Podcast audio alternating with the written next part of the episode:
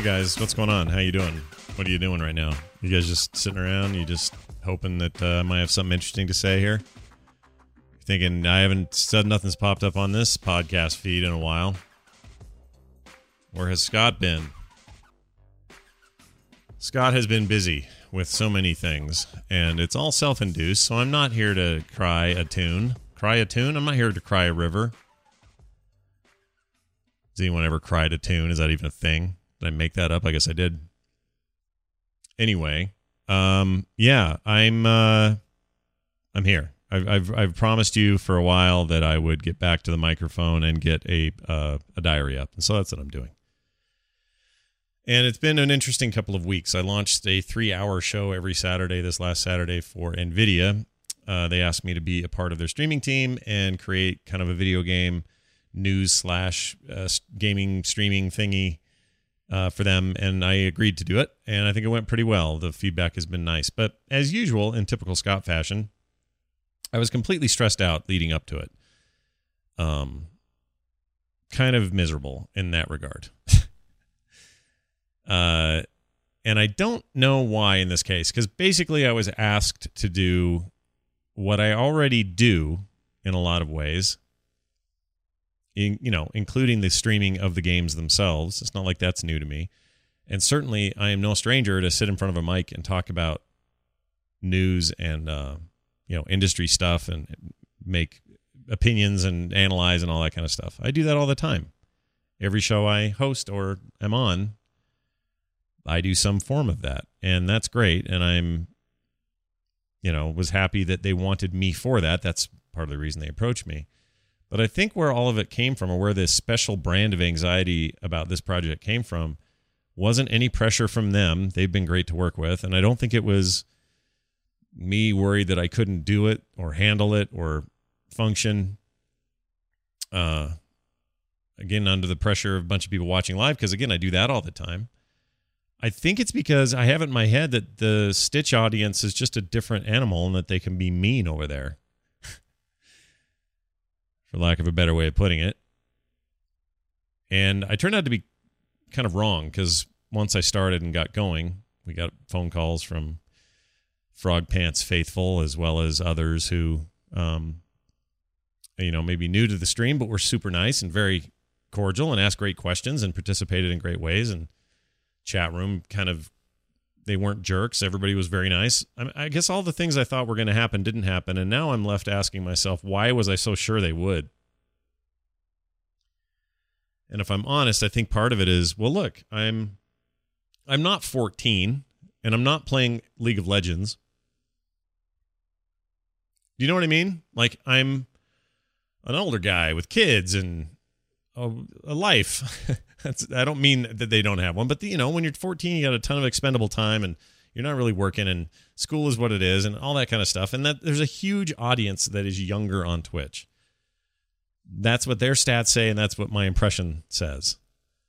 As inaccurate as my impression may have been this last weekend, but nonetheless, there's I've still had this feeling the entire time leading up to it that I was just going to be thrown in, into the lion's den, and those lions, uh, the population of lions were made up of you know 14 to 16 year old kids who are on the prowl to say terrible things and be toxic and be a jerk about whatever it is they're seeing people do up on on uh, on the stream. So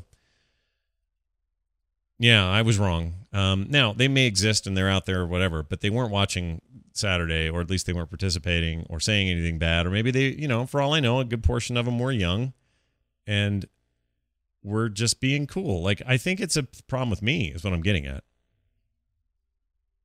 I mean, you can find toxic behavior anywhere online if you go look hard enough. Sometimes you have to look very hard, but uh, I think I came into this with a predisposition to be that I was there would be an onslaught, and it just didn't happen. And I don't know why I why I did that, but it does speak more about the way I do that.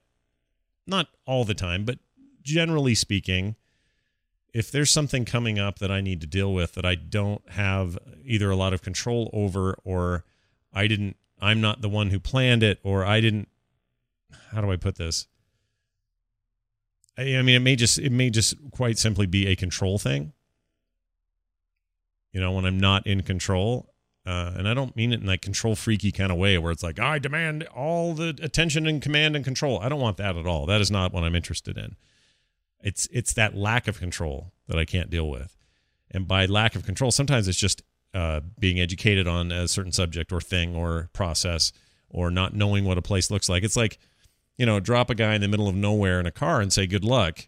Well, that sucks and is highly awful because he doesn't know the area. Somebody who lives there I go, oh yeah, that's uh, Dumont Street, and you just turn left over there and take that dirt road up to the thing, and then go left and then go right, and then you're there. Like they don't, they know what's up, but you don't have any idea in a place you've never been before.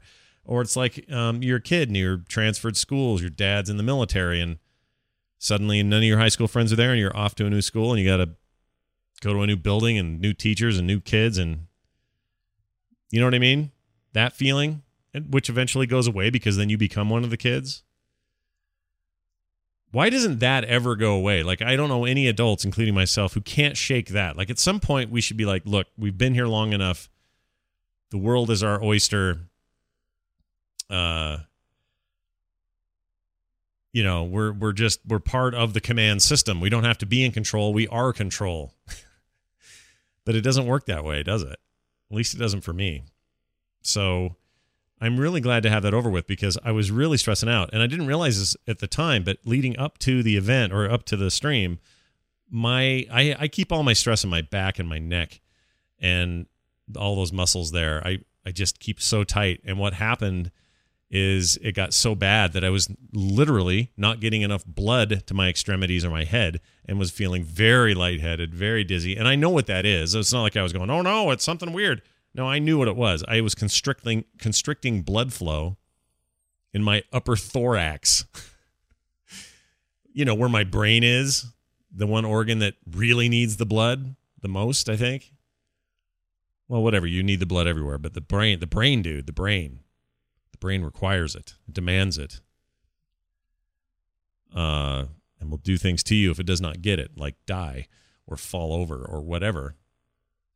Uh, so I, you know, did that to myself. So now that now it's not only just mental uh, freaking out as I get closer to it, but now it's also this physical thing that doesn't really abate until the thing's over. So what happens is last night that ends and I just about fall over dead. Like I was so exhausted from what was just a normal. I've done plenty of like four hours on a stream, hanging out, talking to people, doing stuff. No big deal. But this just took it out of me, winded me. And as a result, I went to bed kind of early, woke up this morning kind of late, just felt like a groggy turd, almost like he just, you know, had the flu, but I wasn't sick. Just, just, you know, void of energy and thrown down a little bit. I don't like that, you know. I don't like that part of me. I understand it. I get it. I know why it's there, and I know why it's there in a lot of people, and why some are able to suppress it more than others. But um, you know, it's built-in instincts. It's part of our sur- survival mechanisms. It's a lot of chemicals and electrical misfires and things like that. But nonetheless, uh, really, really got to me. So some of you might be saying to yourself, "Well, Scott, medicate that thing. Why don't you just throw some some pills or some some doctor business on that?" Eh I don't know. I don't know if I want that. Because again, you know, you want to be sharp also. Part part of the I think part, I think, okay, theory here, but I think part of what makes me good at what I do, to whatever measure I am good at it, is that the stress of it slash anxiety of it actually puts me in a position where I am forced to lean into it and do the best I can. And that is often my sharpest material or my best stuff, if that makes sense. And I'm not tooting my own horn here. I'm just saying, you know, if, if, if you can, if there's a way to measure what I'm good at, wherever it is on the positive end of that scale, I think is determined a lot by how willing I am to lean into it in the face of it terrifying me sometimes. Can anybody com- can you commiserate with me on this? Anybody out there? But anyway, the the the template is set. We know what to do with it every week. It's um every Saturday, four to seven p.m. my time, and I just get on there and do a bunch of news, take a bunch of calls, play a bunch of games, get off. It's not that hard. I mean, it's stuff I love to do, and uh, you know, again, I'm good at it. But why I had to approach this initial three hours feeling so ill prepared or not ready or whatever, I don't know why I had to feel that way because it I was totally fine. I was completely ready. I was completely completely set. It went off without a hitch. I've yet to hear a bad thing from anybody. So once again, Scott left holding the bag of dumb, anxiety rich ore mined from deep within my frontal cortex. anyway, I hope that you, dear listeners, are having a great week and that you're having a great time and that your life is a fulfilling one. I'm going to leave you now because I got nothing else to say. Just want to get that off my chest. Hope you're having a great time. I know there's a lot going on, but uh, check me out on Twitter at Scott Johnson. If you have questions for the show, or you want me to address something or ask me questions about what I just talked about, that's fine too. Scott at frogpants.com. That's going to do it. We'll see you on the next diary. Bye.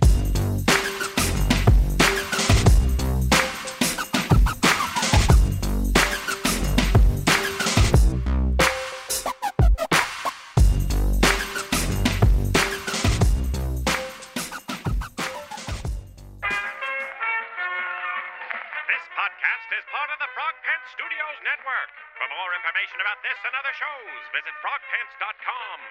Audio program so good, it's like you're there.